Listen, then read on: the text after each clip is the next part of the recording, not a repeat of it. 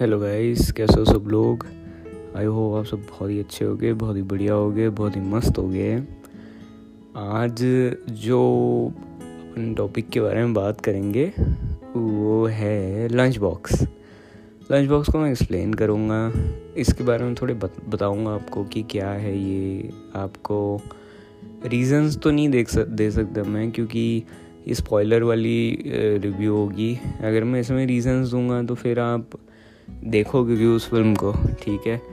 Reason तो आप review दे आ, सुन लेना। एपिसोड है चैनल पे आप उसको सुन सकते हो ठीक है? तो यस अभी जो है वो सारी चीज़ों के बारे में बात करेंगे क्या बताती है ये फ़िल्म ठीक है? एंड क्या इसके जो हैं मतलब थॉट्स हैं या जो भी है सब कुछ के बारे में बताऊँगा। तो बस शुरू करते हैं आज का एपिसोड ठीक है?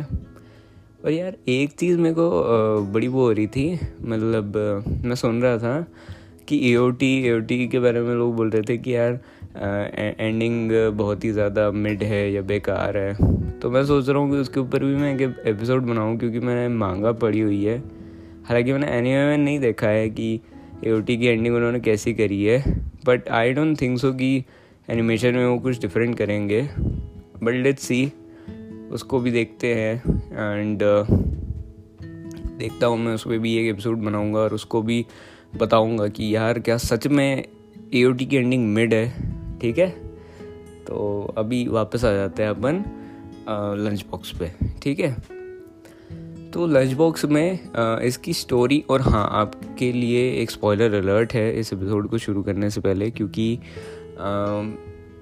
मतलब है यार स्पॉइलर अलर्ट है, मैं स्टोरी को डिस्कस करूँगा इसमें। तो आप बी अवेयर ठीक है? मतलब बी अवेयर क्या? वार्निंग है आपके लिए स्पॉइलर एंड अगर आप फिर भी इस एपिसोड को कंटिन्यू करना चाहते हैं तो आप कंटिन्यू कर सकते हैं, ठीक है?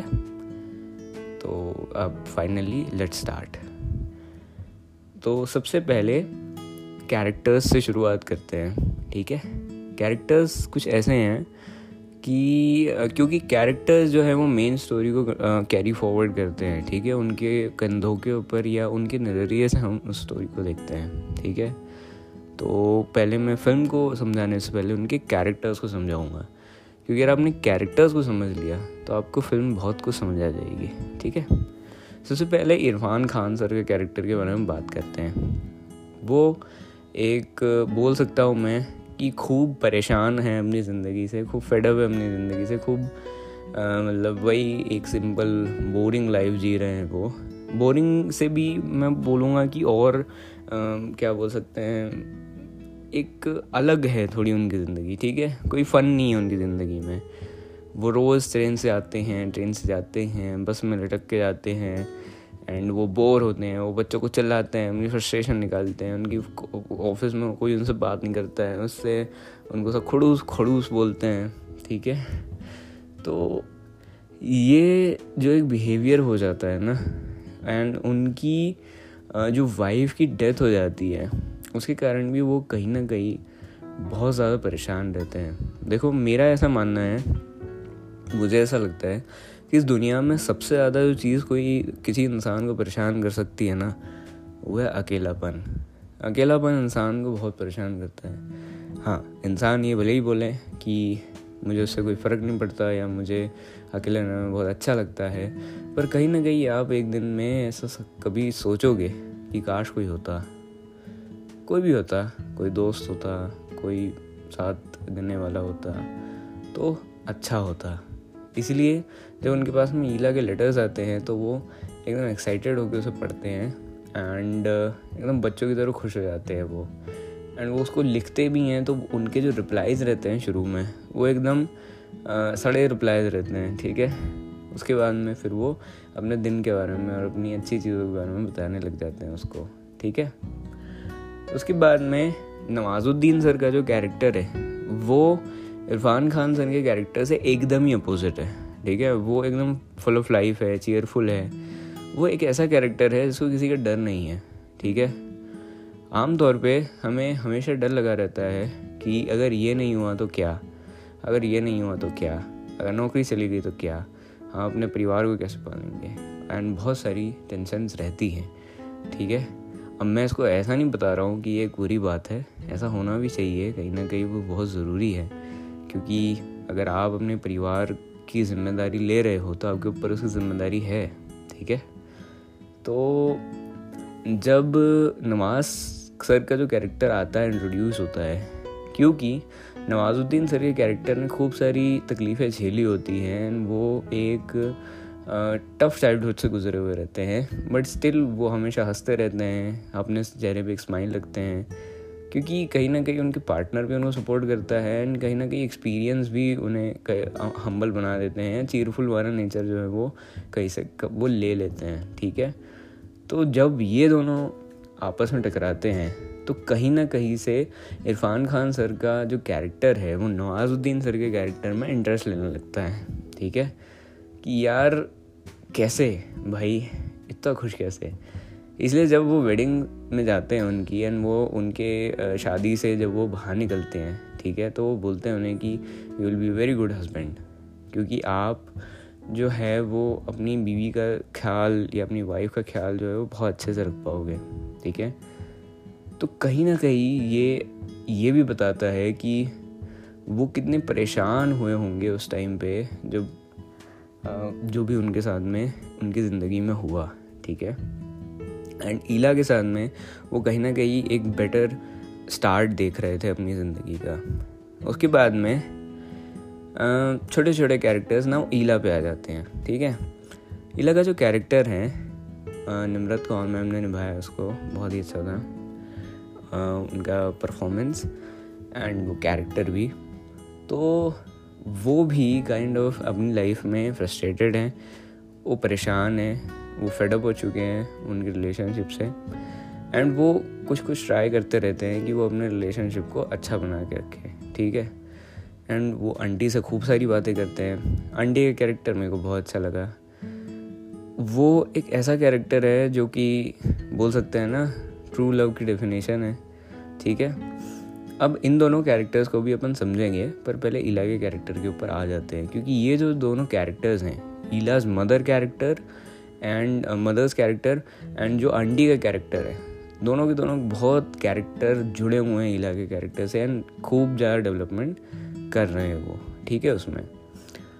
ना यहाँ पर ईला ट्राई कर रही है कॉन्स्टेंटली कि वो किसी न किसी तरीके से उसकी लाइफ को बेटर कर सके। ठीक है? एंड uh, वो उसी टाइम में एक जो फ़िल्म में डायलॉग आता है कि आपको कई बार गलत ट्रेन जो रहती है, वो भी आपको सही जगह पर पहुँचा देती है। तो वो अपनी लाइफ को एक्सेप्ट करके उसको जीने की कोशिश कर रही है, जो कि अब लगभग लगभग ख़राब ही हो चुकी है, ठीक है? वो ये समझती है कि चलो, उसको एज अ फेट एक्सेप्ट कर लेती है एंड अब वो ये सोचती है कि अब जो भी होगा, वो देखा जाएगा, ठीक है? अब कुछ नहीं हो सकता, ठीक है। तो ऐसे वो सोच रही है। एंड वो इरफान खान सर के कैरेक्टर को भुलाने की कोशिश कर रही है, ठीक है? पर जब उनकी मदर से मिलते हैं तो अब वो ऐसा फील करते हैं कि यार, अब जो होगा वो देखा जाएगा। एंड अब हमें, अब मुझे अपनी लाइफ में एक बेटर चेंज के लिए अपनी लाइफ को चेंज करना चाहिए, ठीक है? तो कहीं ना कहीं ये जो दोनों कैरेक्टर हैं, जैसे कि आंटी का भी जो कैरेक्टर है तो वो भी इतना डेडिकेटेड है, इतना लविंग कैरेक्टर है उनके जो हस्बैंड है उनकी तरफ़, कि इतनी यार, इतना मतलब उनके लिए करना, ठीक है? एक इंसान को की इतनी सेवा करना, ठीक है? पता नहीं सालों साल तक तो वो बड़ा ही एक तरीके का डेडिकेशन ही रहता है वो ठीक है? तो कहीं ना कहीं इन सबसे डेवलप होके ईला का कैरेक्टर जो है वो एंड की तरफ़ आ जाता है। हालाँकि एंडिंग पूरी तरीके से बताई नहीं गई है कि आ, किस तरीके की एंडिंग है कि क्या हुआ एंड में वो मिले नहीं मिले। हाँ पर मुझे ऐसा लग रहा था कि वो मिल ही गए थे ठीक है? एंड वो दोनों अब जाके और भूटान जाके रह रहे हैं शायद। वहाँ पे जाके रह रहे हैं मस्त और इन्जॉय कर रहे हैं अपनी लाइफ ठीक है? तो एक बोल सकते हैं ना कि एक गट फीलिंग जो होती है या फिर कहाँ से कैसी चीज़ें जो हैं वो चेंज हो जाती हैं, ठीक है? एक समय पे एक ऐसा मैसेज मैं बोल सकता हूँ इस फ़िल्म में मुझे जो लगा, मुझे जो फील हुआ, वो ऐसा लगा कि आप ना एक चीज़ को मतलब क्या बोल सकते हैं एक समय तक सहन कर सकते हो ठीक है? एक समय के बाद में वो चीज़ आपको आ, मतलब बेकार लगने लग जाती है ठीक है? वो घटिया लगने लग जाती है आपको। एंड एक चीज़ जो रहती है आंटी के कैरेक्टर से हमें ये सीखने को मिला कि अगर चीज़ मतलब अगर वो अच्छी हो ठीक है? चीज़ नहीं बोल रहा मैं उसको चीज़ क्योंकि बोलना गलत हो जाएगा। अगर एक रिलेशन में आपको मतलब भरोसा हो, आपको प्यार हो तो आपको हर एक मोमेंट उसका अच्छा लगता है, हर एक पल अच्छा लगता है, ठीक है? एंड जो ईला की मदर का जो कैरेक्टर और उनकी जो लाइफ रहती है उसमें उन्हें ऐसा लगता है कि वो कहीं ना कहीं से उसमें फोर्स्ड है या किसी भी तरीके के वो मतलब जब वो शांत होते हैं तो उन्हें हँसी आ रही होती है, ठीक है? उनकी, उनके हस्बैंड रहते हैं उनकी डेथ पे। तो पता नहीं, उस उस कैरेक्टर को पे तो ज़्यादा मैं मतलब इसलिए मैं कमेंट नहीं करूँगा, ठीक है? वहाँ से हीला का माइंड चेंज हो जाता है एंड वो डिसाइड करती है कि अब जो है वो मैं ये चीज़ नहीं कर पाऊँगी मैं इसको नहीं झेल पाऊँगी ठीक है? एंड इरफान खान सर का कैरेक्टर भी जो है वो एक बेटर टर्न um, की टूवर्ड्स शिफ्ट होता है ठीक है? तो uh, एक मैसेज तो मेरे ख्याल में मेरे को ऐसा लगा कि ये दिया गया है कि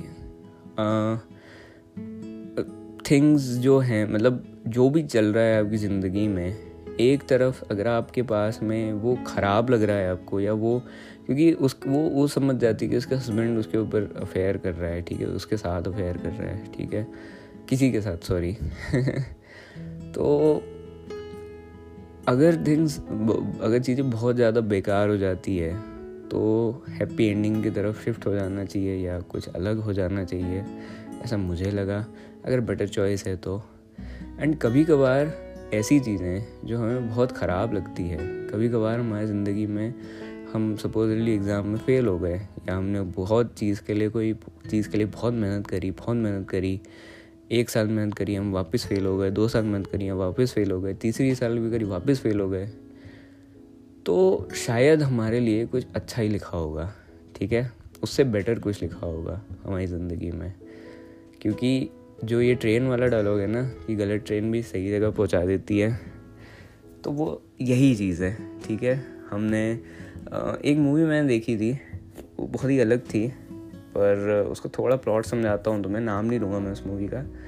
उसमें वो एक राइटर डायरेक्टर बनना चाहते थे बट वो पुलिस में लग जाते हैं एंड पुलिस में लगने के बाद में वो बहुत ज़्यादा दिमाग लगाते हैं, केस सॉल्व करने लग जाते हैं, और उनको, उनके करियर में एज अ डायरेक्टर या एज अ स्टोरी राइटर कोई ज़्यादा चांस मिलता नहीं है। बट वो पुलिस में लग जाते हैं, पुलिस का काम उन्हें अच्छा लग अच्छा लगने लग जाता है, उसका दिमाग उनमें बहुत चलता है उनका। एंड वो एक सक्सेसफुल कॉप बनने की ओर चलने लग जाते हैं, ठीक है? उसके बाद उन्हें एक प्रोड्यूसर को ऑफ़र आता है कि हम आपकी फ़िल्म को प्रोड्यूस कर रहे हैं, वगैरह वगैरह। तो वो उसे मना कर देते हैं कि नहीं भाई, अभी तो मेरे को यही जम रहा है, ठीक है? जिन्होंने देखी होगी, उनको समझ आ गया होगा। तो इसीलिए ज़िंदगी को जीना चाहिए, ठीक है? आगे बढ़ना चाहिए। क्योंकि कब किस मोड़ पे क्या टर्न आ जाए, किसी को पता नहीं है। एंड कब कौन सा टर्न बहुत ज़्यादा ब्यूटीफुल हो एंड हमारी पूरी ज़िंदगी चेंज हो जाए, ये भी किसी को नहीं पता है, ठीक है?